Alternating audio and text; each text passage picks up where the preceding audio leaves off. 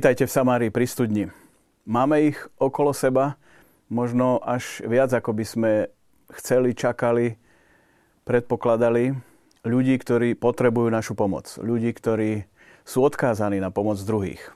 Chorí, možno inak obdarovaní, ako ich volajú naši dnešní hostia, ktorých vám o chvíľočku predstavím. Alebo starší vekom, ale utrpenia a choroby sa nevyhýbajú ani mladšiemu veku a o spiritualite chorých. Dnes budem hovoriť e, s našimi hostiami, s pátrom Piusom Majorovičom z rádu Dominikánov. Dobrý večer. Dobrý večer, prajem. A takisto dvomi zástupcami hnutia Viera a Svetlo, ktorí nám vysvetlia, čo toto hnutie má za cieľ a prečo sa tak volá. To sú Jana Slováková a Juraj Godáň. Dobrý, večer. No a tradične ste pozvaní do tejto relácie aj vy, vážení televízni diváci, ktorí sledujete v priamom prenose našu reláciu v Samárii pri studi na tému spiritualita chorých a môžete sa nám ozvať na tradičné, povedal by som, údaje SMS správou 0905 60 20 60 a mailom na adresu v Samárii, sú tam dve i, zavinač tvlux.sk. Aké je vaše motivačné povedal by som, také hnanie vpred pri pomáhaní chorým. Páter Pius. Určite je to v prvom rade viera v Boha a viera v pomoc druhému človeku. Moja motivácia bola pôvodne celkom iná a myslím, že ani k chorým som nejaký veľký vzťah nemal, ale paradoxne, ako si nás Pán Boh pripravuje, ja som sa veľmi ako mladý človek bál pristúpiť chorým. Ísť dokonca okolo domu chorých. A potom, keď som zatúžil po povolaní a keď to povolanie sa objavilo, a keď potom už tak reálne som sa pripravoval v totalite, ešte teda samozrejme tajne, jeden problém stále, čo s tým urobíš? Veď ty ako kniaz budeš musieť chodiť ku chorým. No a stalo sa tak, že po vysviacke, tu som mal už verejne v roku 1990, som hneď na druhý deň po primiciách išiel ku chorému človeku, ktorý to tak narafičil, ten duchovný otec, ku chorému človeku, ktorý zomieral na rakovinu. Pamätám si, že sa volal Lacko, bol to pomerne mladý človek a on na to nebol pripravený, že kňaz k nemu príde, dokonca ani manželka. Nikto povedal, viete, on nevie, že príde kňaz. Šupli ma tam do izby k nemu. On tam taký ubolený, utrápený, ležal na posteli sedel tak, taký zohnutý. A viete, ten prvý kontakt, prvý kontakt, ktorý bol tak dôležitý, oči, a potom som ho chytil za ruku. A cítil som, ako sa všetko mení, vo mne aj v ňom. To bol ten začiatok k tomu, aby som stratil strach, pán Boh to zariadil, to nazývam strach, lebo čo to bolo, blok. Jednoducho odvtedy som sa tešil na stretnutia s chorými ľuďmi a nakoniec, i keď som e, priebežne počas mojej praxe e, už pastoračnej e, pracoval v iných, som učil náboženstvo a potom som zastupoval v nemocnici na onkológii svojho brata, ktorý bol v Amerike 3 mesiace, tak tam som viacej sa priblížil ku chorým a zomierajúcim, že na paliatovom oddelení. No a nakoniec v podstate po určitom čase nastala situácia, že ochorela moja mamka, ktorá vlastne potrebovala starostlivosť a Rehola mi dovolila sa o ňu starať, tak som prišiel do kontaktu vlastne s, s chorobou konkrétnou vo svojej rodine. S mamou postupne to išlo horšie a horšie a posledné dva roky ležala len v posteli, tak som bol ošetrovateľ na 24 hodín, ale to nie je pre ale to, je, to bola ďalšia vysoká škola, škola života, škola utrpenia, ale lásky a nádherné tie naše stretnutia, to všetko, čo sme prežili. Zomrela mi v náruči na Veľkú noc, na ne, v nedelu, veľkonočnú nedelu v náruči do poludnia. Takže to už bolo, to už bolo vlastne také, pokračujem, e, pracujem v Národnom ústave sociálnych chorôb pri chorých, kde vlastne slúžim Sv. Omše, vyslúžim sviatosti, stretávam sa s ľuďmi, nielen s pacientami, ale aj s personálom. Hovoríme o všetkom možnom a iste aj v prvom rade ten sviatostný okruh a ten sviatostný život. No a teraz mi bola zverená služba ešte aj u milosrdných bratov v nemocnici ako duchovný pre nemocnicu. Áno, Takže... tomu sa ešte dostaneme. Čo to vlastne znamená duchovný pre nemocnicu? A dáme teraz slovo našim kolegom z hnutia Viera a svetlo. Skúste nám povedať. O našej motivácii. Presne tak. Tak, moja motivácia sú asi samotní inak obdarovaní. Mne sa tak zdá, že prvý, keď sa s nimi stretnete, už od nich neodídete. Ono sa to začalo celé tak nenápadne. Začala som chodiť do spoločenstva u nás v Nitre. A dovtedy som nevedela vôbec nič o tomto stredku, o tomto spoločenstve, čo to je, kto to je. A môj brat začal študovať e, špeciálnu pedagogiku, takže ho tam pozvali, že vlastne on je na to, on to študuje, takže sa stretáva aj s týmito ľuďmi. A teda on tam začal chodiť a ja som sa tak začala zaujímať, že čo tam je, boli tam moji priatelia, takže jeden čas som išla aj ja a odvtedy som tam. a vlastne toto naše spoločenstvo, voláme sa teda Viera a Svetlo, je spoločenstvo, kde sa stretávajú rodiny s, s mentálne postihnutými deťmi. Ale my v našom spoločenstve ich voláme inak obdarovaní, lebo tak ako to aj znie, tak tak to aj naozaj je, že sú naozaj inak obdarovaní. A to môžeme, to môžeme sledovať vždy, každú minútu, každý deň, vždy, keď sme s nimi, tak uh, tie ich dary, všetko, čo nám dávajú, cez všetky stretnutia, úsmevy, všetko, čo, čo, čo oni prežívajú, tak cez to môžeme pozorovať tie, to, ako sú obdarovaní. No takže som začal chodiť do tohto spoločenstva. Už to je, myslím, asi desiatý rok. No a prešla som si rôznymi funkciami. My v spoločenstve fungujeme tak, že vlastne sa tam stretávajú rodiny, ktoré majú deti, ale ešte tam chodia aj priatelia. A títo priatelia, ich funkciou je byť tam, byť s nimi kamaráti a zdieľať ich životy.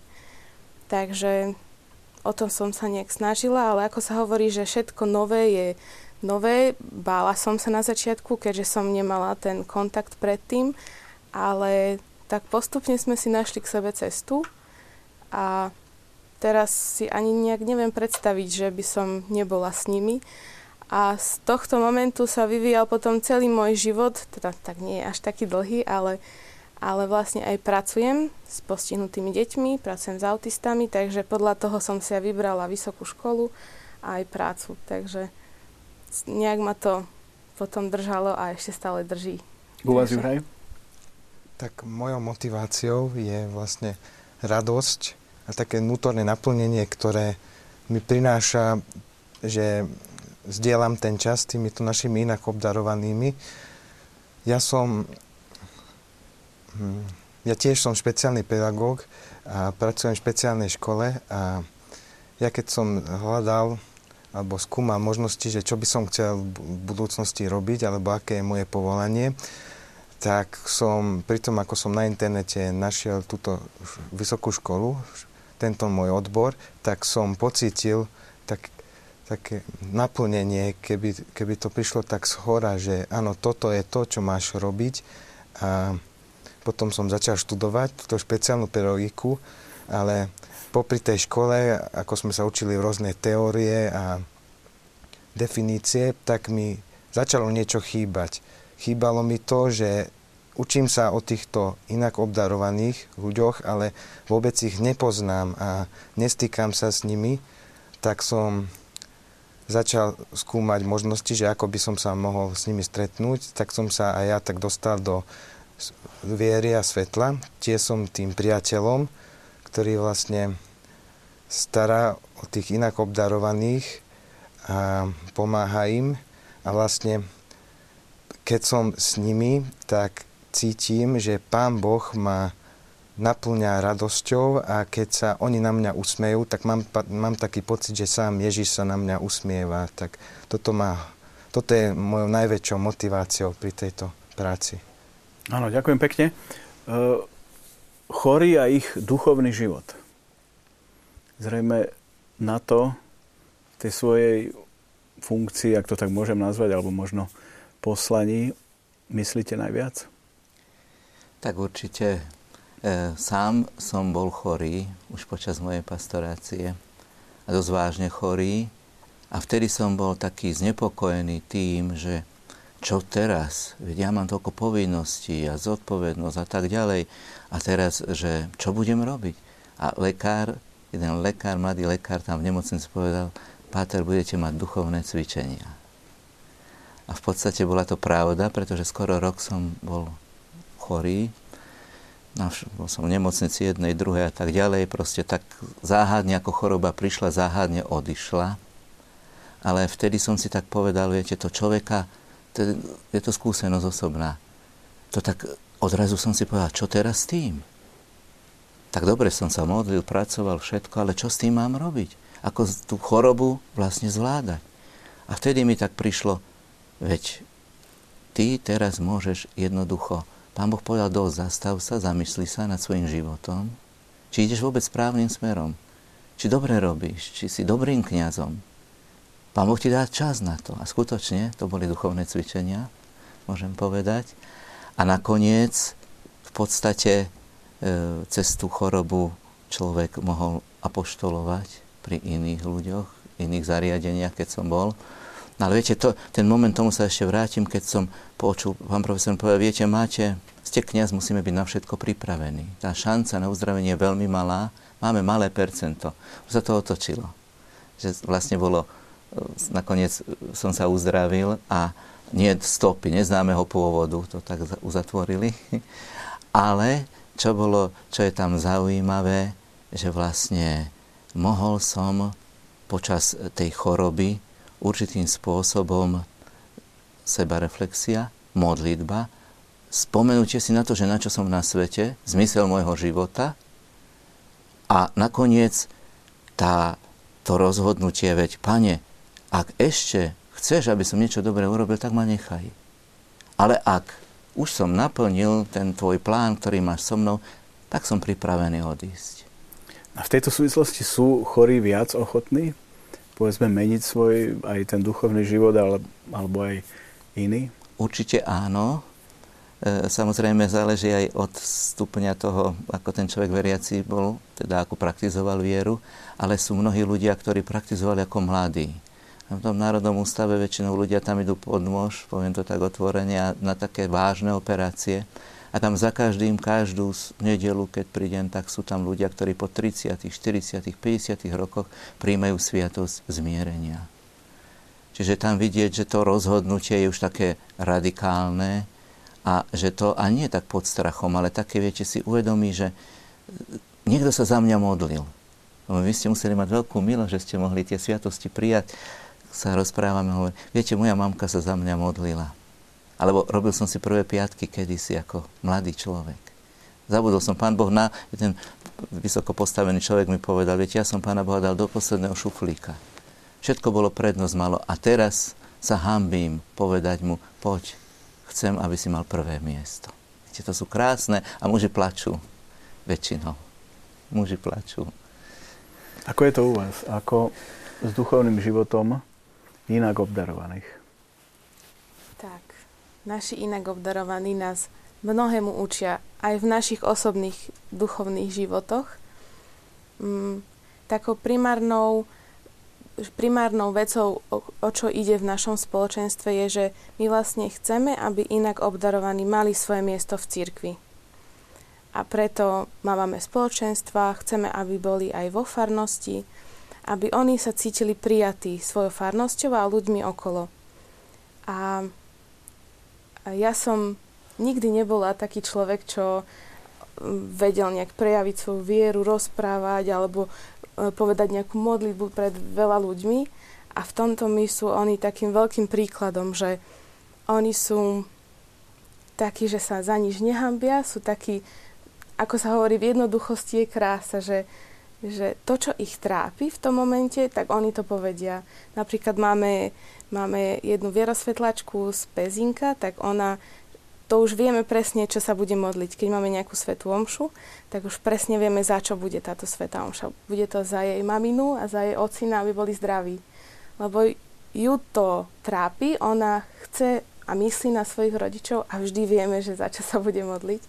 tak je to také krásne aj, že na aké maličkosti oni myslia. Že čo my len tak nejak e, povrchne si všimneme možno, tak oni, oni sa za to dokážu tak pomodliť, že nám niekedy len tak oči pozerajú, že, že aha, že nad tým som sa nikdy nezamyslel. Že je to také krásne ich sledovať, tú, tú ich vieru. A tak, tak, také maličkosti, ktoré, ktoré nám prejavujú aj. A že ako veľa sa od nich môžeme učiť v, takom tom prežívaní ich viery.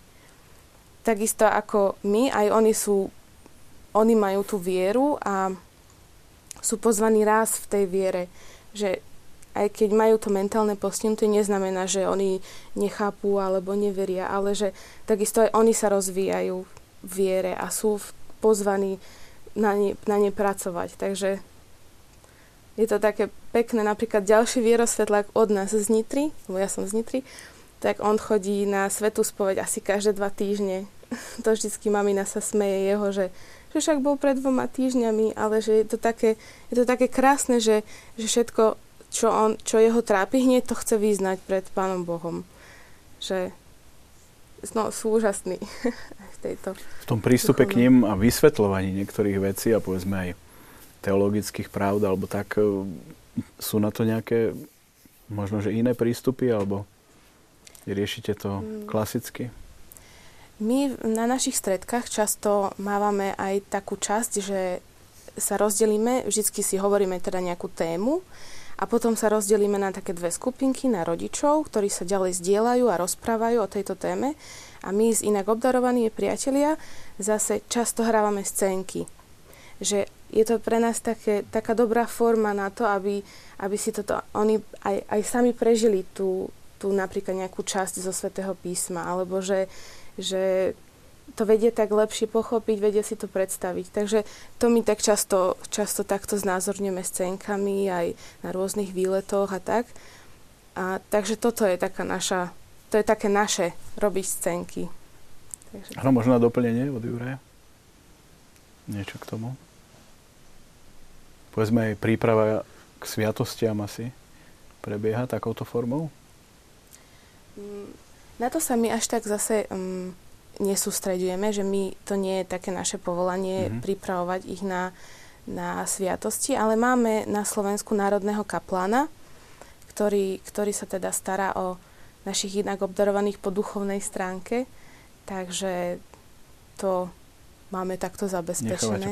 Ale, ale my, to už oni musia tak sami cítiť, že či ísť na birmovku alebo na kr- no krst, áno, ale na sveté príjmanie, ja myslím, že že asi každý chorý si, alebo aj naši inak obdarovaní vedia, čo dostávajú a že to je Ježiš a že, že majú aj oni to právo ho prijať, prijať tú lásku. Tam ja môžem ešte tak doplniť, že skutočne niekedy je, to nie že len ja prídem a už chcete svetú spoveď a hneď, viete, to, niekedy si to mýlime aj my, že by sme hneď chceli tých ľudí, oni dlhé roky neboli, oni sa potrebujú pripraviť, porozprávať. Čiže venovať čas, viete. Keď sa dalo odslúžiť sveta omša, utekať rýchlo preč, od telo Kristovo, viete, to nie je apoštolát pri chorých. Chorým sa treba venovať, chorým treba dať čas treba ich pohľadiť, treba im prejaviť lásku. A oni pomaličky tak roztop, roztopia sa, tak ten Lacko, ten môj prvý pacient, tak on úplne, zme, úplne sa zmenil. To bolo krásne význanie, boli sme dve hodiny spolu a to bolo krásne. A takto to aj cítim. Tí ľudia potrebujú našu, naše sprevádzanie. Ja z hodou okolností nemám ďaleko aj od detí, kde som chodieval spovedať deti na, na Patronke, ten, ten ústav mentálne postihnutia detí. A oni sú skutočne, ako to rozprávate, no oni to, to sú zlaté duše, oni tak krásne sú blízko pri, pána, pri Bohu, tak čisto vidia mnohé veci, ale oni sa chcú porozprávať. A prídu za mnou, my máme svetú spoveď, ja prídem spovedať, tak oni chodia, ktorí už boli na svetom príjmaní, prídu na svetú spoveď, čo sú evanielici, alebo aj nie sú pokrstení, prídu na rozhovor to je pekné, že chcú. To nie, že musíš ísť, to ich nikto nenúči. Oni slobodne prichádzajú, sa porozprávajú, ako sa majú, čo zažili. Viete, a to je, to je apoštolát, myslím, že také otvorené, že nie len, no ty, ne, ty nie, lebo ty už nie si katolík, alebo niečo, to by bolo nevhodné. Ani jasné, že tam spoločne sme jedna rodina. Oni prídu aj na svetú omšu, tak idú, ne, nejdú na sveté príjmanie, idú na krížik. No ale je to krásna práca s nimi, že v podstate, ale to je dôležité, aby sme nezabudali, že my nie len, že sme tu a že ja už prídem, ale čas musím mať na to, aby som tým ľuďom dokázal, že mám pre nich čas, lebo oni znervoznejú. Oni, keď ja takto pozriem na hodinky, tak oni vidia, že Páter, vy sa ponáhľate. A už je zle. Už viem, že už sa uzatvorí. Ja musím byť v pohode, ja musím byť uh, dobre naladený v podstate, ja musím byť pripravený, aby som mal pre neho čas. Áno, divák Pavel pozdravuje vás, Juraj. A vy samozrejme sa môžete zapojiť do našej, povedal by som, takej meditácie na túto tému. Choroba sa s Kristom mení na dar. Citát, ktorý ale zrejme nemôžete hneď povedať, ako ste spomínali. A skôr treba ľudí postupne im vysvetľovať a možno často sa stretávate s otázkou, prečo, prečo? práve ja? Presne, áno.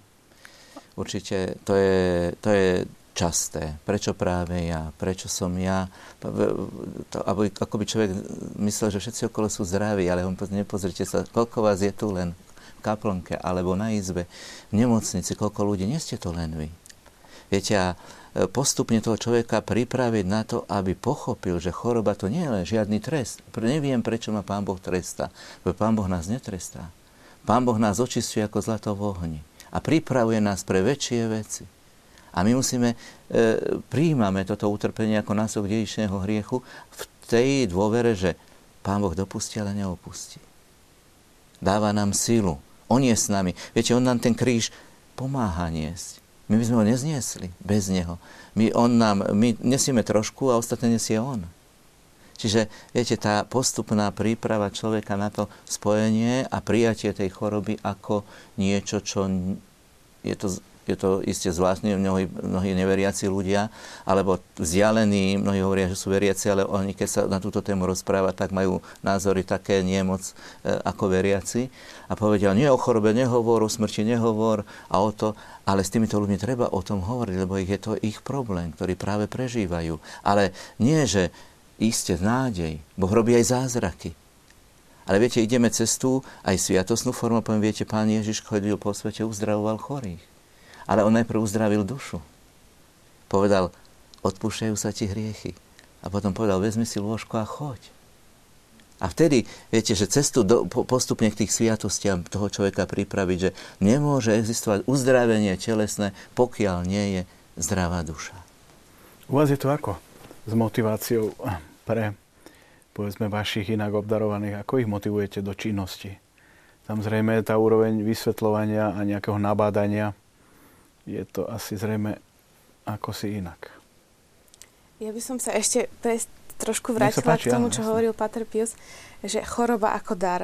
U nás v našom spoločenstve to myslím môžeme veľmi prežívať a zakusovať, že, že vlastne tá rodina, keď sa dozvie, že, že bude mať inak obdarované dieťa, tak je to taká, je to taká výzva pre nich, že ako to príjmu, že či sa s tým vysporiadajú a ako, ako ďalej budú ďalej budú žiť s týmto, s touto novou výzvou.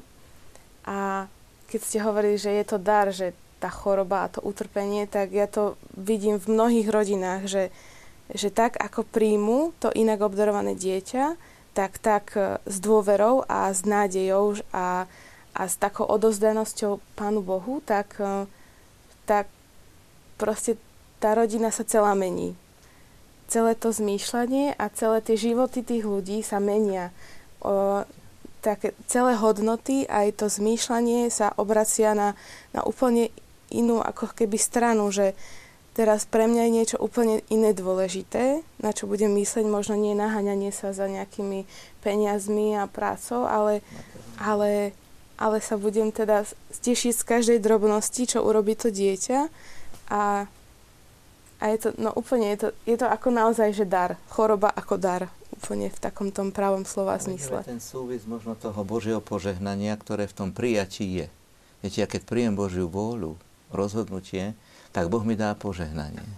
A viete, tam je vidieť potom tá, ako Boh požehnáva tú rodinu, hoci je to pre nich ťažké, ale akí sú zjednotení často. Akí pri tých chorých, ako sa zjednotí rodina, ako keď ich vyzme spoločne sa scho- sme schopní pri ňom modliť a ten človek je úplne, aj mnohí, viete, Pater, vy ste mi dal iný obraz na chorého, ja som za otcom chorým sa báli ísť do nemocnice. Zostal medzi dverami a sme ho pozvali, poď a budeme sa rozprávať a potom aj chvíľku sú pomodlíme. Viete, a tá rodina, po odchode ich otca na väčšnosť, oni sú veľmi vďační, to sprevádzanie ich, no, Takže tam bol, to je veľmi dôležité, ale tam vidíte, teraz sa vrátim k tomu požehnaniu, viete, že oni zistili, že Boh im ozrazu dáva také dary a milosti a také veci, ktoré doteraz nepoznali. Áno, ja tú svoju predchádzajúcu otázku si odložím, lebo ste ma inšpirovali k inej, ktorú som tu mal nachystanú, že a ste spomínali, keď sa rodiny dozvedia, že teda čakajú dieťa, ktoré možno nebude úplne 100% v poriadku, že prečo mnohí odporúčajú práve v takýchto situáciách nejakým spôsobom to odložiť alebo priamo nabadajú aj k potratom a tak ďalej. Že, že prečo to tak je podľa vás? Ja si myslím, že to asi prametní z nejakého strachu a z neinformovanosti. Že vždycky vieme, že čo je pre nás nové, toho sa bojíme. Takže Takže sú dobré napríklad aj takéto relácie, že si o tom hovoríme a, a je dôležité sa informovať navzájom.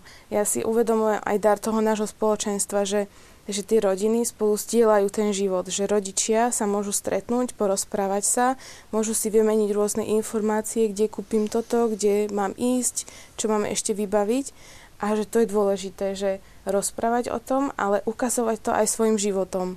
Že to, čo som predtým hovorila, že, že chceme patriť do farnosti, chceme patriť do cirkvy, tak možno aj tým, že my mávame rôzne nejaké akcie, chodíme do kostolov, máme krížové cesty a robíme rôzne akcie, aj tým môžeme ľuďom, ľuďom ukázať, že sa nemajú čoho bať. Že v tom, tom dieťaťu, dieťati nájdu dar aj minule som išla na poštu, vybavovala som niečo pre naše spoločenstvo a pani sa ma pýtala za prehľadkou, že a čomu sa venujete? Ja hovorím, že no, že my sa stretávame rodiny s inak obdarovanými deťmi, teda s mentálne postihnutými, že áno, že ja mám takého suseda a že on je taký usmiatý a že ja sa strašne rada s, tým, s ním rozprávam. A to je už tiež krásne také svedectvo, že, že stačí, keď len trošku nazrieme do toho, že keď sa len trošku zoznámime s niekým, tak už to úplne môže zmeniť ten náš pohľad. Takže možno toľko. Áno, na doplnenie od vás, že ano. častokrát aj, povedzme aj matka nemôže si byť na 100% istá, že sa narodí dieťa naozaj s nejakým poškodením alebo postihnutím. Určite, viete, častokrát sa to stalo, že varovali stalo. lekári a napokon sa narodilo zdravé, zdravé dieťa, ale istotne častokrát aj Veru, prišlo k naplneniu tej máme. predpovede. A viete, napríklad e, je zaujímavé, že matka, ktorej to aj povedali, že to dieťatko sa narodí, teda takto postihnuté, ona hovorila sama, že viete, keď som bola ešte predtým, ako som bola v požehnanom stave, tak som si povedala, že ja v živote by som si nenechala dieťa, ktoré, keby mi povedali, že je posti- bude postihnuté. Ale ako náhle ona to dieťa počala, ako ho mala pod srdcom, ona povedala, v žiadnom prípade ona mení sa, viete, matka, ktorá túži po dieťati a ktorá sa mení, tým tie hormóny pracujú, to všetko sa zmení a ona sa stáva matkou v momente počatia. A vtedy už začína uňať zmýšľať. Viete, a vtedy povie, nevadí, možno bude žiť len jeden deň, ale ja ho uvidím, to dieťa. A mnohým sa tak, ste spomínali, že povedali im, že to dieťatko bude naozaj postihnuté a tak ďalej. Povedali, iste to bolo veľké utrpenie a potrebovali sprevádzanie lebo viete, prežiť 9 mesiacov, a teda nie 9, no sa dozvedeli, ale bolo to určite 7 mesiacov, lebo koľko, že aké dieťatko sa nám narodí a čo to bude, ako to bude. Ale viete, oni s takou, takou odhodlanosťou do toho išli. Povedali si, nie, my chceme ten život, my mu dáme život a keď sa nám narodí, my sa o neho budeme starať. Nebojíme sa toho. Iste potrebovali pomoc posilniť v tom. A nakoniec sa aj narodil zdravý chlapček Takže viete, to bolo, to, či došlo k nejakému omylu, to už neviem, aj v medicíne sa dejú aj zázraky, ale aj omily. Ale e, skutočne, viete, ona povedala, no toto by som ja urobila. Viete, že ja radšej budem celý život sa starať o postihnuté dieťa, ako myšlienkou na to, že ja som tomu dieťaťu nedovolila žiť. Áno, máme príklady, aj, aj svätý otec František navštívil v nedávnych dňoch hospic a často chodieva medzi práve aj chorých a trpiacich a začína sa, maj, začína sa nám aj týždeň modlitieb za jednotu kresťanov. Toto všetko keby zapadalo do seba, aby sme naozaj mysleli na všetkých, ktorí sú okolo nás a vo vašom prípade istotne aj často bez ohľadu na to, aký stupeň, povedzme, vierovýznania sa prejavuje v ich životoch. Tam asi máte zrejme pripravené iné prístupy k ľuďom aj podľa toho, Samozrejme, ako sú na tom. ja sa stretnem s človekom v prvom rade, to je dôležité. Mať to, nie že či vy ste katolík, to sa poč- počas rozhovoru už prídeme k tomu, samozrejme. Ale dôležité je, viete, že aj od ľudí, že či sa chce stretnúť s katolickým kňazom, lebo ja chodím v habite a všetci vedia, že som kňaz, čiže to nie je nejaký problém. Ale mnohí ľudia naozaj, ja som sa nestretol s nejakým odporom. Ja trošku si dám záležať na tom, aby som toho človeka neodradil, aby som maximum urobil preto, aby som mu ukázal cestu. A ja som ochotný sa za ním vrátiť a mať čas pre neho. A to je dôležité. Čiže, či sú to iného vierovýznania, tak môžeme rozprávať, môžeme prísť do kaplnky na Svetom Mšu. Samozrejme ste vítaní, tešíme sa. Môžete, dokonca máme aj knižky pre vás tu, ktoré sú teda tie evangelické kancionále ale s nami sa zapájajú, prichádzajú mnohí. Čiže, viete, tu sme pre všetky, alebo ne, mnohí ľudia sú vlažní. Oni pôvodom sú katolíci, evanielici, ale už ne, nežijú, nepraktizujú vieru. Ale krásne, možno aj pod vplyvom toho, e, tej myšlienky, že áno, som chorý človek a teraz sa mu zmenia tie hodnoty, povedz, čomu som dával prvé miesto, to je už na poslednom. A čo sa to so mnou deje? Viete, teraz je čas, aby som to zmenil. Ako jeden pán mi povedal, viete, Pater, toľko som sa rozhodoval, ale poviete, dnes už je čas, aby som to zmenil. Poprosím vás, môžete za týždeň prísť a budeme sa rozprávať. Budeme sa rozprávať, ale už nie len tak, ale ja by som prosil už aj svetú spoveď. Ja sa pripravím. Po piatich rokoch to bolo opakovane, on to nebolo, že ten človek, hneď som tam týždeň bol v nemocnici a už som... Ale krásne to bolo a nádherné sprevádzanie, skutočne pekné spomienky na neho mám, lebo to rozhodnutie bolo, teraz prišiel čas. A on sám sa rozhodol. Áno, divák Vladimír vám všetkým vyslovuje obdiv a úctu za to všetko, čo robíte, ale pýta sa, ako udržovať trpezlivosť v náročnejších situáciách s chorými, prípadne ťažko chorými. E, neviem, či myslí trpezlivosť našu s. Áno, áno, vašu. Áno, našu. Tak viete, je to s tým, že človek... Ja som sa tej trpezlivosti naučil pri mojej mamine. Viete, to bolo, že bolo obdobie, nechcela jesť a e, tak a viete, niekedy som trošku aj zvýšil hlas, ale ma to veľmi tak, e, bol som trošku z toho taký sklamaný sám zo seba, že som taký prísny na no ale ja tej láske chcel som jej najlepšie a ona mi povie, nebudem a tak, no tak potom, viete, tak som sa, Páne Ježišu, pomôž mi. Daj mi svetú trpezlivosť. Doslova som tak prosil, viete, prosiť Pána Boha, keď sme veriaci, prosíme, Pane, daj mi trpezlivosť, aby som to zvládol. Daj mi sílu. A ja ako kňaz, viete, keď som išiel, som sa pomodlil rannej modlitby, potom už skôr ako mamička sa zobudila, keď som išiel k nej, tak som podľa starých, keď sa bola Sveta Omša, takže pristupujem k oltáru pánovmu. Ja som si doslova tieto slova hovoril, keď som išiel ju hygienu robiť a všetko. Pristupujem k oltáru pánu Bohu, ktorý ma potešil od mladosti. Čiže doslova, ako keby som išiel slúžiť Svetu Omšu, isté to bola iná obeta, iná služba, ale bola to služba Bohu cez toho konkrétneho človeka. Juraj, vo svetle a viere je trpezlivosť takisto asi potrebná. Veľmi potrebná, ale ja to vnímam tak, že keď sa pre niečo my, my ľudia napríklad rozhodneme, že ja som sa rozhodol, že chcem teraz pomáhať týmto našim inak obdarovaným, tak toto moje konanie Pán Boh požehná a v dôsledku toho mi aj prideli tú väčšiu trpezlivosť, lebo ne, ja nejako nevnímam na sebe, že by som teraz sa naštval na nich, alebo keď vystupujeme z autobusu a pomáham im a trvá nám to 5 krát dlhšie ako niekomu inému a vôbec ma to nejako neotravuje alebo neštve. Ja to vnímam tak, že ja som sa rozhodol, že prijať týchto inak obdarovaných, tak Pán Boh ma v tomto posilňuje, ako sme spomínali tú trpezlivosť, aby som to zvládal. Janka, u vás? No, ja myslím, že je tam taký priestor na to, aby sme sa tej trpezlivosti veľa aj učili. Že ako tu Juri hovoril, že pri tom vystupovaní autobusu a tak ďalej, tak napríklad aj často vyrábame nejaké veci a, a my sme na to takí zvyknutí, všetko musí byť pedantné, krásne, urobené a často to tak nie je s tými našimi inak obdarovanými. Ale zase to má inú cenu, keď to oni urobia. Takže sa učíme pri nich, ja sa teda často učím tej trpezlivosti a obdivujem aj našich teda rodičov, ktorí sa starajú o inak obdarovaných, ako, s akou láskou. Ale ako ste aj vy hovorili, že, že je potrebný mať ten čas pre nich. Že tiež sa mi tak často stávalo, že no rýchlo mi povedz niečo, lebo teraz musíme z niečo urobiť.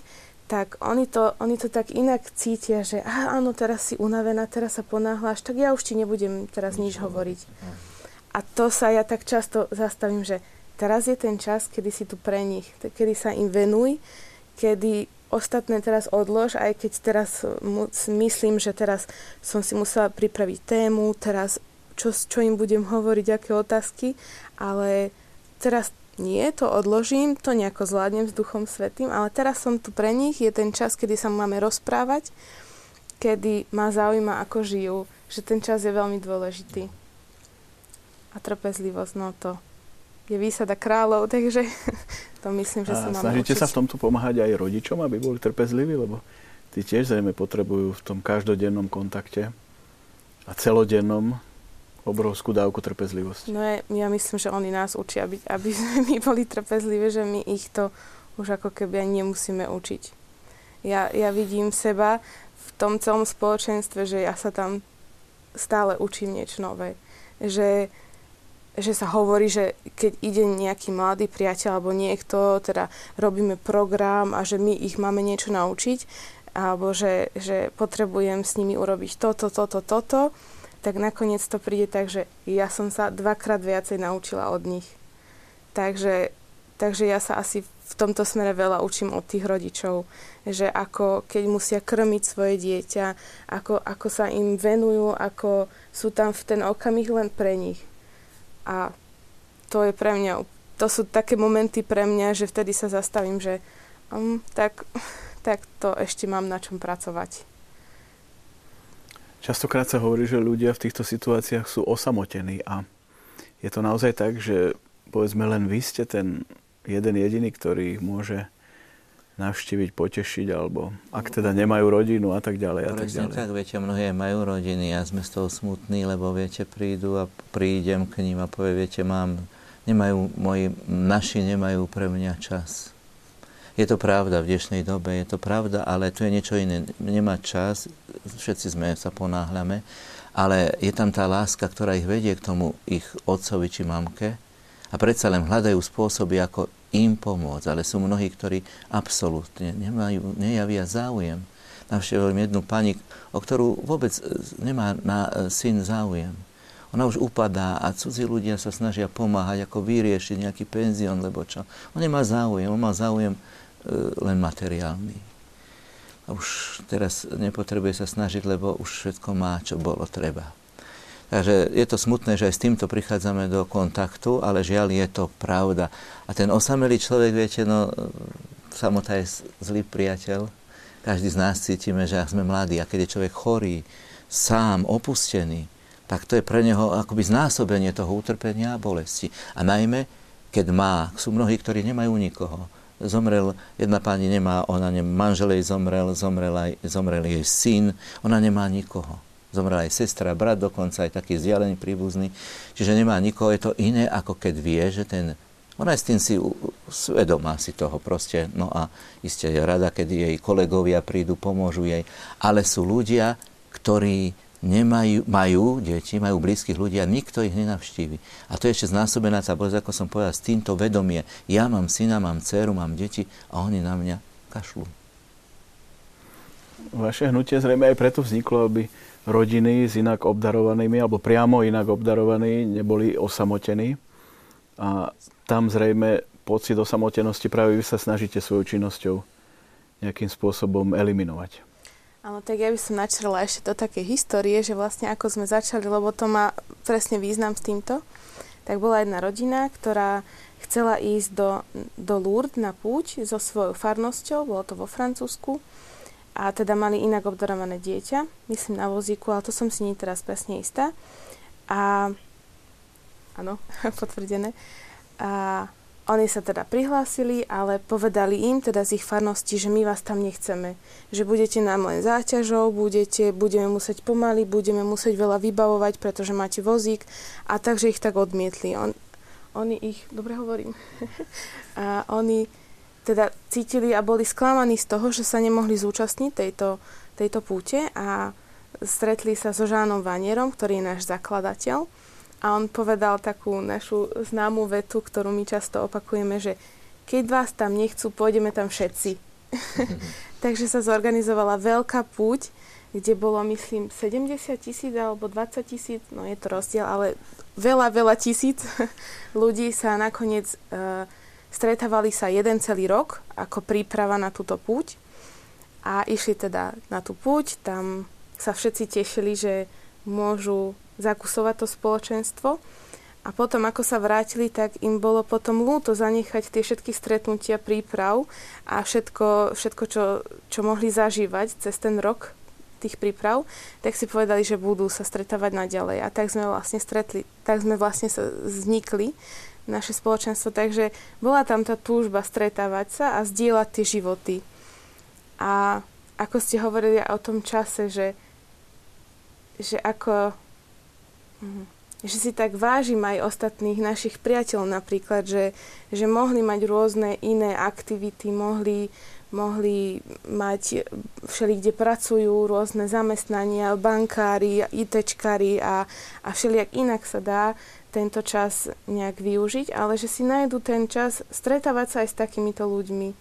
Že to je také krásne, že, že aj dnešní mladí, ale aj starší sa chcú takto stretávať a a je to aj také pekné od našich inak obdarovaných, ako oni sa potom tešia z toho, že, že majú kamošov. My sa vlastne tiež z toho tešíme, že máme takýchto priateľov. Často sme, nám len tak zavolajú, že ako sa máš, že ako sa ti darí. Myslela som na teba jedna naša Viera Svetlačka z Piešťan, tak e, ona vždy mi píše, že, že drahá Janka, myslela som dneska na, na teba na Svetej Omši a to si tak poviem, že koľko ľudí na mňa myslí, ani, som, ani to tak neviem. A že oni si vážia priateľstvo s nami, ale aj my si vážime priateľstvo s nimi. Že to je také, také pekné na tom. Tam sa stratí tá osamelosť potom. Presne. Lebo necítime sa ani my sami, ani tí chorí, alebo inak obdarovaní. Že vzájomná výmena darov. Áno, ďakujem pekne. Vážení televízni diváci, vy nám píšte ďalej, už dostávame ďalšie správy, podnety, či len jednoduché podelenie sa o vaše skúsenosti. Teraz vidíte v grafickom znázornení naše údaje, na ktoré sa môžete ohlásiť. No a my budeme pokračovať ďalej v našom rozímaní, ale až o chvíľočku, lebo teraz požiadam režiu o hudobný klip. you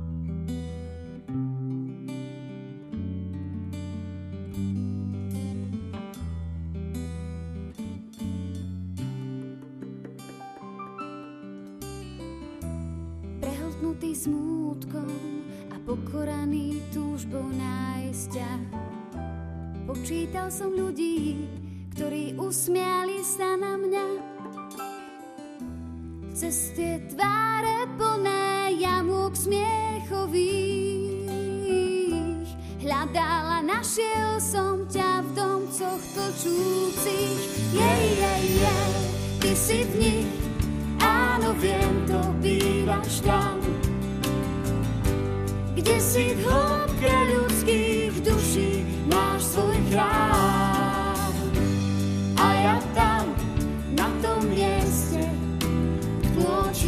Zapálený mám. A ty si tam,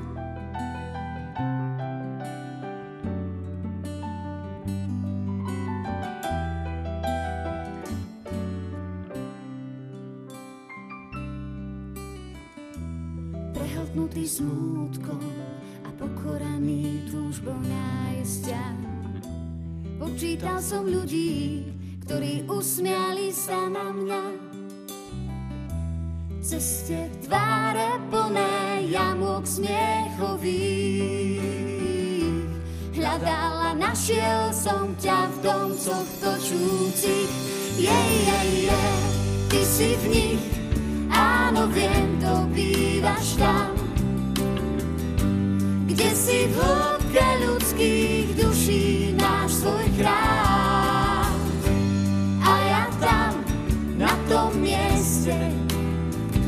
Nôčik zapálený mám.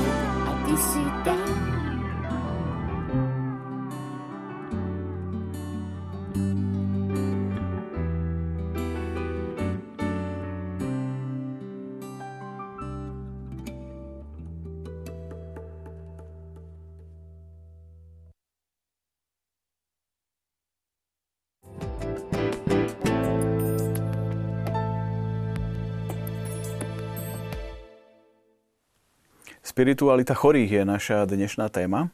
No a začnem odkazom diváčky Euky, ktorá nám poslala príklad zo svojho života, o ktorý sa chcela podeliť. Lekári povedali, že našej mamke zostávalo niekoľko dní. Stále spala a nikdy sme si nemali čo povedať. A vtedy otvorila oči a povedala, ty si dobrá. Zrejme takýchto skúseností máte aj vy zo svojej praxe. Určite, Viac. Určite veľa. Práve zaujímavé, že to nie že len kniaz, ale veriaci ľudia tak vnímajú. Veľa sa mi stalo, že povedia, viete, on už ne, nereaguje, nerozpráva a je v takom spánku a tak. A, e, posledne som navštívil pani, už staršiu pani, cerka mi volala a hovorí, že je už veľa hodín, pater možno, že až ráno, ale viete, či ja idem teraz, to nevadí, je 9 hodín, ale môže mamička odísť aj v noci a by som rád k nej prišiel. No a ona hovorí, viete, on len spí, no však my už vieme, ako postupovať všetko a ja som k nej priblížil sa, zase som mu chytil za ruku, povedal som jej menom a hovorím, viete, kto je pri vás? A ona, že áno, otvorila oči a tá dcera úplne úžasnutá, že čo sa to deje. Samozrejme už nemohla komunikovať, ale e, sme sa pomodlili spolu. Ona začala normálne modlitbe šepkom, šepkala, ale sme videli, že sa modlí. Ona, to nie je možné, tá dcera, to nie je možné. Veď tá mamina už úplne nereagovala celý čas. Takže skutočne to je jeden prípad a viacej prípadov, čiže oni tak aj tú sviatosti, ja som ju potom udeloval sviatosti, ona vnímala, ona doslova odpovedala na mnohé, ako teda tam, že keď sme bolo treba amen povedať, alebo čo doslova, čo sme nečakali. Ale často sa nám naozaj stáva, že, že ľudia cítia, prebudia sa, alebo povedia také veci, ktoré iste aj tamto dobre tej diváčke padlo, že tá mamina jej povedala, že naozaj si dobrá. Často sa stretávame v poslednom čase diskusiami o tom, ako je to s nevyliečiteľne chorými a veľa sa hovorí aj o eutanázii. Tam zrejme ten postoj je jasný, ale ako s tým narábať v tom každodennom živote? Určite. Aj vo vašej praxi teda najmä. praxe, ja som sa nestretol s človekom, ktorý by mi povedal, že by som chcel zomrieť keď to tak aj niekto povie, že je to ťažké, že by som už možno odišiel, ale nie, že keď ma Pán Boh povolal, je niečo iné, viete, Pán Boh ma povolal, čiže príjem jeho, príjem jeho, príjmem jeho rozhodnutie, že On ma povolal. Nie, že aby ma niekto násilím poslal na druhý svet, to som sa nestretol. Isté s tými názormi mnohých, ale ja mám pocit, že sú to názory tých ľudí, ktorí sa boja utrpenia, prípadne nie moc veriacich ľudí, alebo aj neveriacich, ktorí e, nepoznajú kvalitu života v tomto zmysle. Tak sú postihnutí, aká je to kvalita postihnutého dieťaťa, aká je to kvalita chorého človeka, ktorý je nevyliečiteľne chorý, aká je to kvalita života. Takže už nemá zmysel žiť. No ale my z, z pohľadu viery vieme, že každá sekunda, veď na poslednej sekunde Lotor na kríži e, lutuje, a mení svoje rozhodnutie. Takže aj človek, viete, my nemôžeme zasiahnuť. Jasne, to je jasné, teraz nevysvetľujeme teda, že aký máme názor na to, ale nie som až tak e, často konfrontovaný s týmto problémom.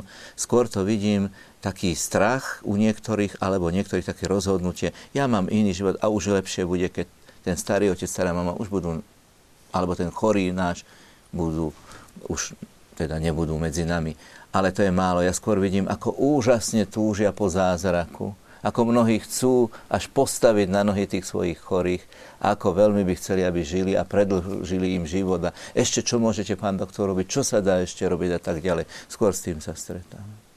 Áno, a aká je aj starostlivosť o takú rodinu, ktorá má teda medzi sebou niekoho, kto je naozaj, ako sa hovorí v tom terminálnom štádiu svojho ochorenia alebo naozaj nevyliečiteľne chorý.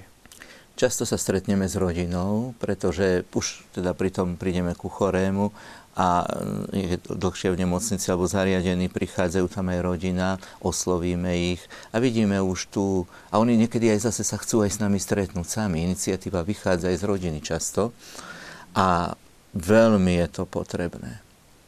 Viete, tá zmena pohľadu na to, niekedy taká radikálna zmena na to, ako pozerali na toho svojho chorého, možno aj keď ešte nebol celkom tak chorý ako teraz, ako potrebujú Pater, prosím vás, prídite, naozaj, jak som spomínal, pomodlíme sa pri tom chorom, spoločne sa s ním porozprávame e, a potom sa aj pomodlíme a zapoja sa do modlitby, e, prídu tam vnúci, viete, my vidím, často vidím, prídu k pacientovi, stoja tam, nevedia, čo majú pri ňom robiť. Tak sa popozerajú, no ja už idem, a už je koniec návštevy. Viete, a toto bolo pekné spoločenstvo pri tomto našom jednom bratovi, tá rodina, prichádzali za ním jeho deti, jeho manželka, jeho širšia rodina a on e, vôbec to nebolo, že nechoďte za ním, ste ho nevideli, také on sa tešil na nich a my sme to premenili na také krásne spoločenstvo. Takže e, to sú to prípadov, viacej prípadov, keď naozaj poradia sa, čo, ako, čo myslíte. A takú sílu, viete, oni chcú počuť nie nejaké také sladké reči o tom, že ten človek sa uzdraví, určite to nemôžeme my ani si dovoliť povedať. My jednoducho hovoríme, musíme byť pripravení na realitu, aká je, ale viera nám hovorí, Boh môže urobiť aj zázrak, ako to bude potrebné. Keď to Pán Boh ešte chce, toho vášho otca, alebo brata, alebo sestru, chce vás tú, tú, tú matku ešte, tak on jednoducho to zariadi, veď v jeho moci to je všemohúci. Ale ak prišiel čas, ak už je naplnené to, čo mal ten človek uskutočniť, vraj zomierame vtedy, keď sme najbližšie Pánu Bohu. Musíme toto nechať na Neho. To je už jeho, jeho určite parketa, nie naša ľudská. Takže ale pomôcť tým ľuďom, viete, pomôcť im aj nádej, iste, ale nie takú sladkú, ale aj upevnenie viery, že aj toto utrpenie má zmysel ovocie utrpenia. Viete, my hovoríme nie len pre toho človeka, ale pre celú vašu rodinu. Toto požehnanie, keď ten váš otec, viete, stretnem sa s matkou, zomiera na rakovinu, e, má dve deti a ona mi hovorí, viete, pater, ja obetujem svoje utrpenie a svoj kríž, svoju chorobu za svojho manžela, svoje deti, za svoju rodinu. Viete, to je vidieť tú silu, klobúk dolu a človek niekedy povie, no, máš čo robiť sám so sebou, aby si takúto pevnú vieru mal. Nech sa páči, áno. Mne sa toto páči aj na našom spoločenstve, že keď už možno cítime, že, alebo už aj vieme, že nejaký náš člen teda už odchádza do neba, domov, tak sa mi páči, že my sa tak vždy zmobilizujeme, že si vždy napíšeme e-maily a že teraz sa modlíme za tohto, lebo už má, už napríklad je horšie zdravotne, alebo, alebo sa modlíme celé novény a a vždycky to tak pán požehná, že, že aj pre tú rodinu to dobre padne, že cíti za sebou takú oporu, že, že myslíme na vás a sprevádzame vás v modlitbách, ale, ale aj pre nás to tak, ako v rodine to prežívame, že, že my sme rodina Vierosvetlacka a držíme s vami a, a takisto ako vám to bude ľúto, aj nám to bude ľúto. Takže to je tiež také pekné prežívanie v našom spoločenstve. Mám tu jednu divácku kontrolnú otázku na vás. Fúha. Žije ešte Jean Banie? Áno, ešte žije. Výborne, to ste vedeli. A pozdravujú vás e, z Trnavy. Ďakujem. Kde sa stretávajú už 25 rokov. Mamina Mária, inak obdarovaného syna Pálka. A máme tu diváčku Marketu, ktorá sa pýta, a to možno skôr bude na vás, že nemoc, choroba tela je vlastne ako keby chorobou duše. Alebo tak nejak, že ak niekto ochorie a berie to ako trest, je možné takýto pohľad na vec mať? Ja som to je diváčka Marketa. spomenul, že väčšinou ľudia vnímajú, možno majú výčitky svedomia z niečoho v živote a potom, ako si, keď príde takáto skúška v podobe choroby, tak vnímajú to ako trest. Ale ja vždy hovorím, to nie je trest. To nie je trest, Pán Boh nás netrestá takýmto spôsobom. On nás formuje a použije určité prostriedky na to, aby sme sa vyhli zlým cestám alebo proste e, zastaví naš, naše smerovanie, ktoré išlo nie dobrým spôsobom. Čiže je to vidieť, že tam človek niečo nemá vysporiadané. Tu je dôležité potom už aj tým sviatostným spôsobom, keď je to veriaci človek, keď je to katolík a môže prijať sviatu zmierenia, tak tu sa to uzdravuje. Takéto niečo, čo človek už potom nevníma ako trest, ale vidí to ako určitý, určitá súčasť života trest, e, my sme, e, tak ako si my vieme trestať, ľudia sa vedia navzájom trestať, Pán Boh nás netrestá. On nás miluje a v tej láske nám dáva len pocítiť niekedy, že tu som. Viete? A použije to na to taký prostriedok, treba aj tú chorobu, a nám sa to zdá trest, ale pre neho je to len napomenutie. Áno, možno aj pred reláciou sme sa o tom rozprávali, že ako keby cez choroby a utrpenie sa dostávame bližšie k Bohu že zrejme možno to nebolo, aj keď si to netrúfam do toho ja vstupovať, do Božích plánov, ale niekde na začiatku plne v Božom pláne takto postavené. Ale zrejme pod vplyvom dedičného hriechu sme sa dostali tam, kde sme. Presne tak a Pán Boh znova nás chce nás tam, prečo sme boli stvorení na čo sme na svete, aby sme Boha poznali, milovali, jemu slúžili a k nemu do neba prišli. To je prvá základná otázka v našom katechizme, že cieľ nášho života. A keď on chce, aby sme k nemu do neba prišli, tak použije všetky potrebné prostriedky, ktoré sú niekedy aj nám sa zdajú ťažké, ťažšie, aby sme do toho neba prišli. No, diváčka teraz súhlasí s vami, že mala brata na onkológii a okrem nej a jej syna jeho manželka toho chorého a dcera vôbec nemali záujem o neho. Takže sú tam aj príklady, kde no. práve možno to, ak ide o najbližšiu rodinu, ktorá nejaví záujem, je ťažšie, ako keď je niekto úplne sám. Áno, presne tak. Ten človek trpí tým, už že musí trpieť bolesti. Ako som to už povedal, trpí tým to myslenie, že teraz niekto, koho mám rád a on ma odmieta, alebo jednoducho som pre neho vzduch. Vás pozdravuje zasa Košické spoločenstvo, tak vidno, že nás sledujú naprieč celému Slovensku. No, strávili sme aj Vianočné sviatky teraz. Zrejme aj toto obdobie je pre tých, ktorí sú ťažko chorí a sú v nemocniciach veľmi ťažké. Určite ťažšie ako bežný čas. Každý tak chce byť v kruhu svojej rodiny, alebo keď je sám, ale doma viete, povie doma. Preto tá snaha vytvoriť e, to spoločenstvo rodinné, sme sa snažili napríklad v Národnom ústave sociálnych chorôb, žiaľ tam veľa pacientov nezostalo chodiacich, Takže do tej kaplnky tam vždy bola Svetá Omša, také spoločenstvo rodinné pre tých, ktorí sú tam a ktorí teda ležali, sme ich navštívili na izbe a určite e, takýmto spôsobom aspoň sme si pripomenuli, že sú Vianoce, zaspievali koledu, lebo sme mali aj v podstate sme svetili niektoré oddelenia v nemocnici, takže už aj pacienti sa mohli trošku zapojiť do toho a že vnímali túto skutočnosť a tešili sa z toho. No. Ja keď sa spýtam, ako je to u vás počas sviatkov, či sa stretávate a ako to prebieha, len technická prozba pre našich divákov, ktorí sa chcú dostať k nám svojim názorom či postrehom, aby nevolali na číslo 0905 60 20 60. Dnes sme technicky pripravení spracovať telefonáty, ale keby mohli posielať SMS-ky. Ďakujeme vopred. Nech sa páči. Tak my sa vlastne stretávame raz za mesiac, máme stredka, už ako si to spoločenstvo dané vyberie, že ktorý termín, tak vtedy. Cez prázdniny máme ale voľno, tedy je čas na dovolenky aj takéto vierosvetlacké. A keď boli Vianoce, tak e, samozrejme mali sme stredka aj v decembri a to už boli v také vianočnej atmosfére, že už sa niesli koledy a, a Mikuláše a takto, ale stretávame sa raz za mesiac, ale máme rôzne akcie, samozrejme máme plesy, katimaviky, to je taká predlžená víkendovka, a dovolenky a máme priestor aj na štvrtý čas, ako to my voláme, a to sú vlastne stretnutia mimo takýchto stretiek, ktoré sa snažíme dodržiavať a vždy je to pekné sa stretnúť na nejakej, na nejakej výstave alebo v divadle alebo na prechádzku len ísť, takže my sa takto stretávame. Ja by som ešte možno dodal, keď ste pýtali na tie Vianočné sviatky, tak my sme mali včera stretnutie tuto v Bratislave a na každom našom stretnutí máme takú, taký, takú časť, voláme to, že zdieľanie a tedy sa rozprávame o tom, že čo, čo sa nám stalo za mesiac a akurát sme, včera sme sa o tom rozprávali, že ako každý z nás prežíval Vianočné sviatky, naši inak obdarovaní spolu s rodinou a v pokoji a naštevovali svoju rodinu, tak, tak to oni strávili. Áno, ďakujem.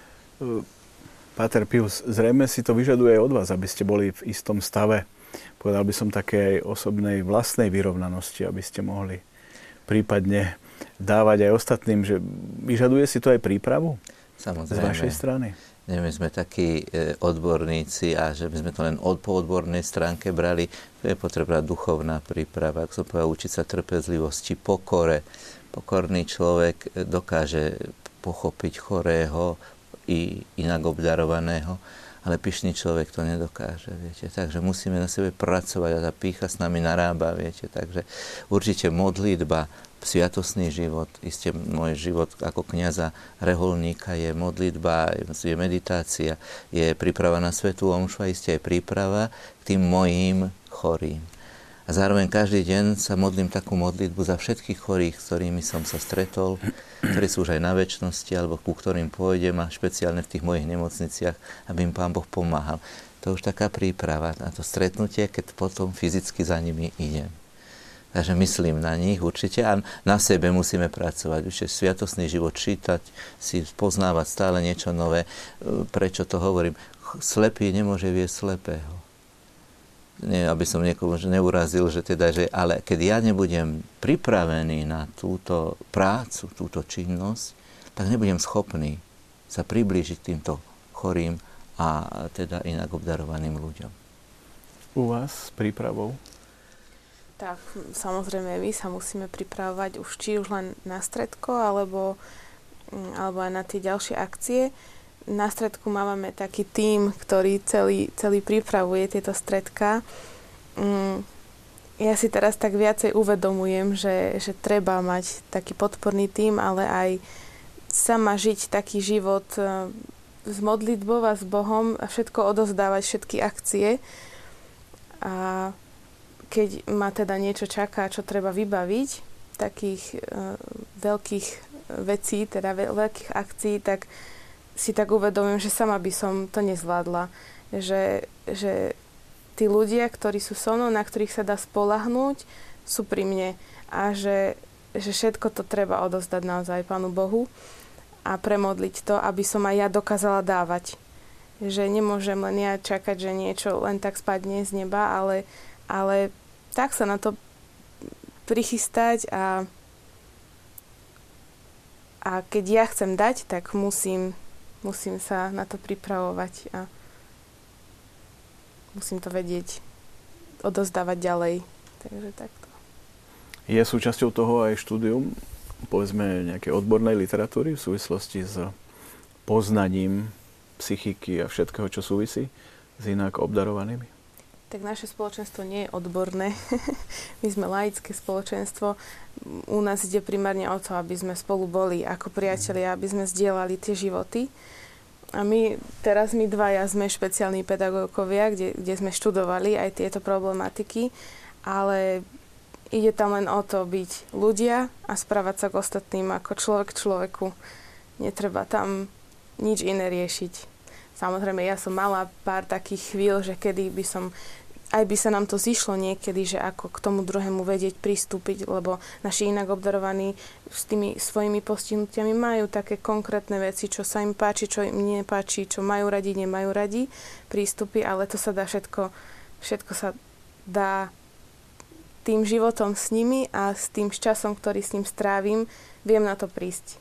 A oni sú často takí až zhovievaví k nám, lebo máme aj pár vozičkarov, ktorí čas, čas, ťažko rozprávajú, pardon, ťažko rozprávajú, že až tak im ľahko nevieme rozumieť. A oni majú svetú trpezlivosť s nami, keď my teda chceme im porozumieť, tak nám to musia opakovať niekedy aj 10 krát. Takže, takže aj oni s nami musia mať často takú trpezlivosť, aby sme sa vedeli dohodnúť a porozprávať si všetko dôležité. Ale primárne sme laické spoločenstvo, takže, takže tak odborne sa veľmi až tak nemusíme nejako vzdelávať a študovať. U vás tiež asi niekedy možno máte pocit, že ste psycholog, psychiatr a ešte aj odborník na dané choroby týchto osôb. Presne všetko tak, v jednom asi, že? Všetko v jednom, určite treba poradiť e, ľuďom. Isté, samozrejme, že človek musí poznať tie e, pravdy viery. To je jedna vec. Ako veriaci e, teda potrebujú nejaké vysvetlenie. Dnes ľudia mnoho už nepoznajú, viete. Majú zlé chápanie, čo sa týka aj sviatosného života. Potom isté aj právne záležitosti, ktoré sú hlavne z cirkevného práva, do akej miery môžu E, čo sa môže a ako im pomôcť v ich problémoch, ktoré majú.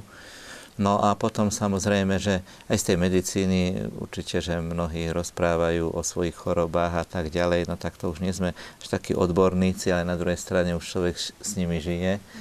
No a potom ešte aj ak byť aj psychológom, aj byť e, určite aj psychiatrom v podstate najmä tí pri starších ľuďoch, už aj s tou geriatropsychiatriou je dôležité taká spolupráca, lebo tam už je pravda aj e, ten, e, tá choroba postupy u starého človeka, že aj to vnímanie, alebo to rozmýšľanie je trošku iné.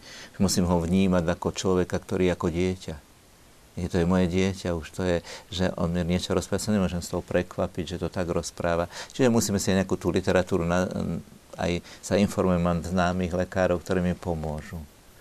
Keď sa o nejaký prípad jedná, že ako pristupovať, akým spôsobom sa s tým človekom ako si spojiť a ako mu byť na blízku na tej jeho úrovni. Divačka Jana sa pýta, či choroba alebo inak obdarovaný človek alebo dieťa nemôže byť aj vyčíňaním zlého vo svete ktorý môže prinášať choroby a smrť a Boh potom toto utrpenie obráti na dobre, ak mu to dovolíme? Tak ťažko si povedať, do akej miery by sme mohli povedať, že e, iste to musí byť s Božím dovolením. Jak sa povie, že Božie dopustenie, keď Pán Boh niečo dopustí, tak iste dopustí mnohé veci, ktoré zlý robí, ale nie preto, že by nás chcel nejakým spôsobom zlikvidovať, alebo to je veľké tajomstvo. Nerad by som rozoberal túto tému, lebo to by sme veľmi e, asi nie presne vedeli definovať. Ale je to tajomstvo, vieme, koľkokrát sa čudujeme, ako je to možné, že to Pán Boh určite dovolí, alebo ako. Ale to je vyššia moc a Pán Boh vie prečo. My sme len nástroje v Božích rukách. Ja hovorím, ja som len nástroj, ja som taká hlasná trúba, cez na to ide všetko a Pán Boh čo chce, aby som povedal, tak poviem, lebo sa mu tak zverím, Pane. Nie moje slova, alebo moje nejaké múdre reči, ktoré by som viedol, ale Ty mi daj teraz, viete, to nie je náhoda. My neveríme v náhody, náhody neexistujú, ani osud, ale veríme v Božiu prozreteľnosť. A v tej Božej prozreteľnosti môže byť aj takýto prípad, ako spomína táto naša sestra, môže byť v Božích plánoch. Vás pozdravuje divák Martin. A otázka je teraz, že či vidno v súčasnosti ako keby nárast e, povedzme ľudí odkázaných na pomoc druhých, najmä v chorobe, a či prípadne aj v tej vašej oblasti nenarastá počet tých, ktorí sú odkázaní na pomoc povedzme aj takú pomoc, akú poskytujete vy. Tak čo sa týka inak obdarovaných a mentálne postihnutých, tak vieme, že medicína už má rôzne vylepšenia a vie zachrániť o mnoho viacej detí. A teda je vyššie percento inak obdarovaných detí. Mm, myslím, že každý potrebuje zaradenie do nejakého, nejakého spoločenstva alebo k nejakým ľuďom, a my by sme boli radi, keby k nám sa pridávali nové rodiny a aby si našli takéto svoje miesto. Nemusia ísť presne ku nám, ale aj tak pre nich by bolo možno dobré nájsť si nejakú partiu, kde by mohli zdieľať tie svoje, svoje životy. A, a u nás v spoločenstve tak často sa bojíme, že teraz, teraz uh, priatelia nebudú, lebo sa teraz vydávajú a ženia a že kto bude ďalej pokračovať, alebo naši inak obdarovaní sa teda už sú teda starší a teda zomrú a že teraz už tam máme napríklad len rodičov alebo že naše spoločenstva starnú. A teraz my sa vždycky tak zdieľame, priatelia, keď máme nejaké stretnutia spolu, že, že a čo ďalej, ako ďalej, ale pán Boh to tak má tak úžasne všetko premyslené, že on vždycky v pravej chvíli niekoho zase pozve. Buď pozve novú rodinu, alebo nového priateľa. Keď už my si nevieme dať rady, že teraz ako to zvládneme, tak prídu ďalší traja. že to je také úžasné, že Pán Boh sa vždy tak stará o to, aj o tú rodinu konkrétnu, že, že vtedy to oni potrebujú nájsť niekoho, ale aj o nás, ktorí sa teraz zaujímame o to, aby sme fungovali, aby to išlo ďalej, lebo chceme pokračovať v tomto diele. Takže to je také úžasné na pánovi, že to všetko tak má vymyslené a vie, kedy koho kde poslať. Aký je váš názor na to? Pribúda ľudí odkázaných? Určite áno. Určite áno, zo skúsenosti, viete, najmä takých opustených ľudí, starších ľudí. Isté aj veľa chorých je. Veľa chorých na tieto civilizačné choroby. A hlavne z môjho kruhu, z okruhu známych veľa odišlo na väčšnosť pomerne mladých ľudí.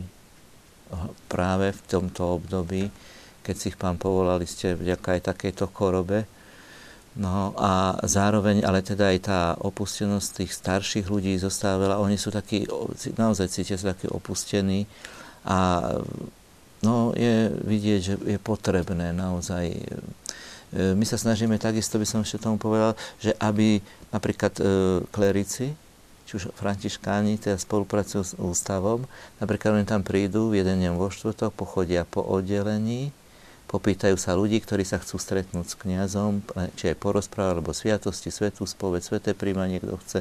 Proste pre nich niekto iný znova príde oživiť. Čiže tá spolupráca zapája aj iných do tejto. Nemôže len jeden človek to robiť a teraz e, len sám na seba to zobrať, ale práve, že tým pádom, že vidíme tú potrebu, tak je dobre, že sa zapájajú, ako ste spomínali, viacerí a najmä aj tí pripravujú sa budúci kňazi E, tak aby aj tú prácu s tými chorými boli na to pripravení. No. Nikomu sa nechce ísť ku chorým. Otec provinciálny hovorí, že ty sa pýtaš ísť pracovať ku chorým, ale veď ku chorým málo kto chce ísť. No práve preto, že práve po týchto skúsenostiach tej práce 11 rokov v ústave, Národnom ústave sociálnych chorób pri tej mojej mamine, ja som pocítil to, Duch Svetý mi hovorí, ty ešte zostaň. Pokiaľ mám silu, chcem tejto službe zostať. Už nie som tiež mladý, Takže v podstate neviem, koľko Pán Boh mi dá ešte času, ale chcel by som ešte slúžiť práve týmto, lebo vidím, že tá potreba je naozaj veľmi veľká. Máme tu odkaz od diváčky Emílie, ktorá je zdravotná sestra.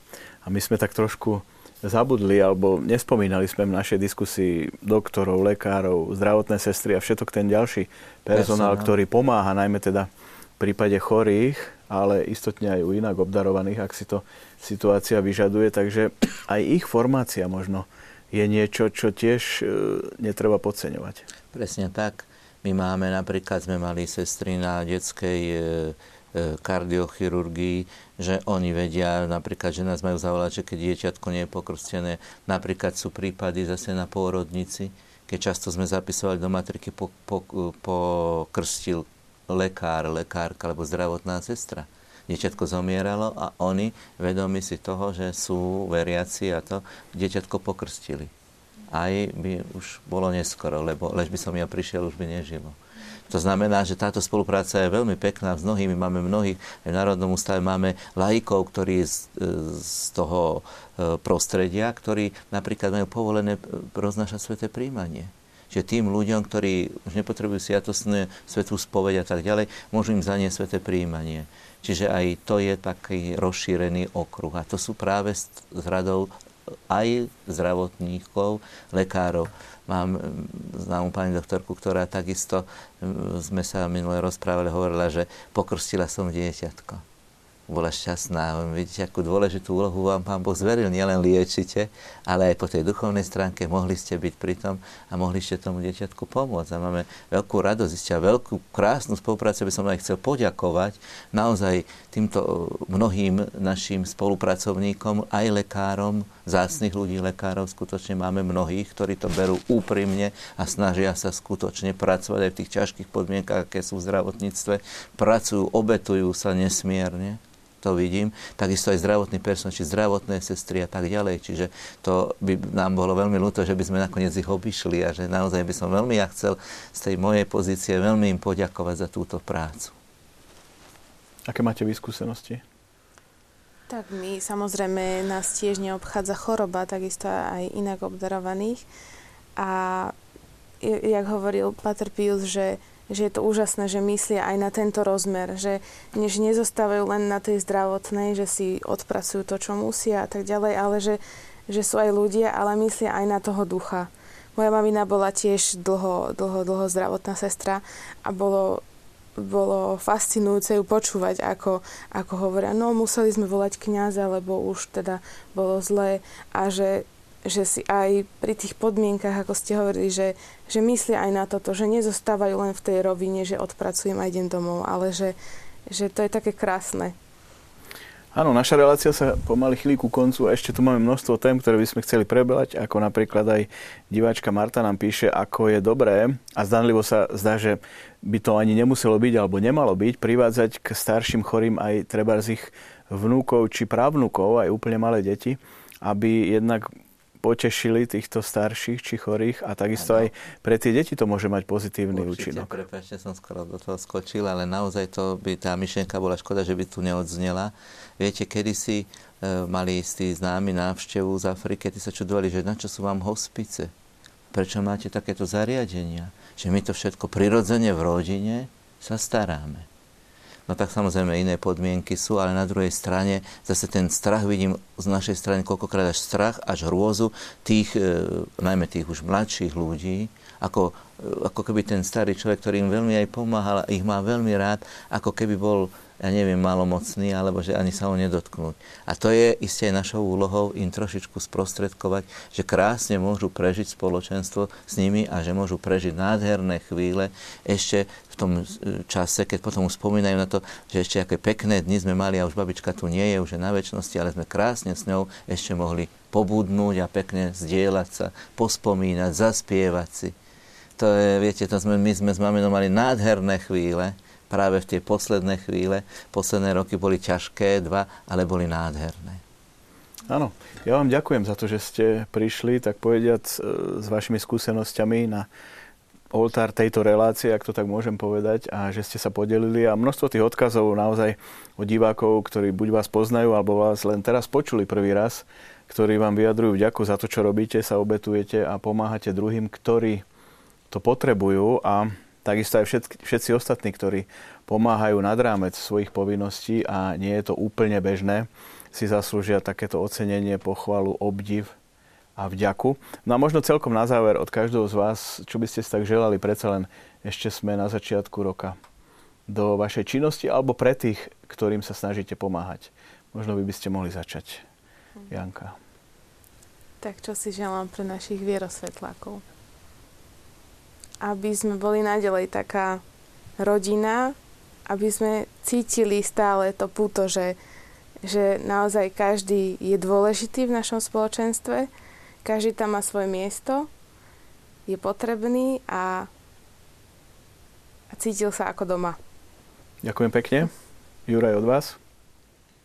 Ja by som želal našim vierosvetlákom, aby sme naďalej boli zjednotení Ježišovi a tak spoločne si spomínali aj jeden na druhého, aj na našich, mm, aby sme vlastne celý rok prežili prítomnosti Ježiša.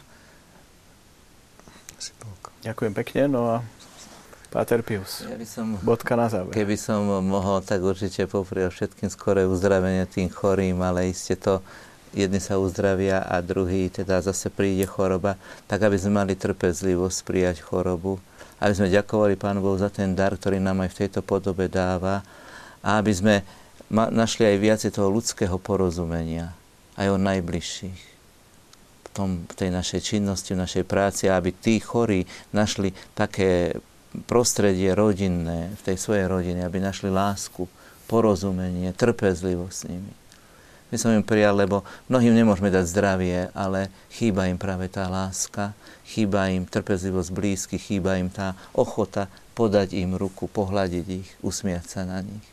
Aby tých úsmevov bolo viacej medzi nami. Ďakujem pekne, ďakujem aj vám, vážení televizní diváci, že ste nás sledovali a rozdávajte ďalej lásku, ktorú sme sa snažili aj touto reláciu ako keby posunúť ďalej. Ďakujem pekne. Ďakujem pekne.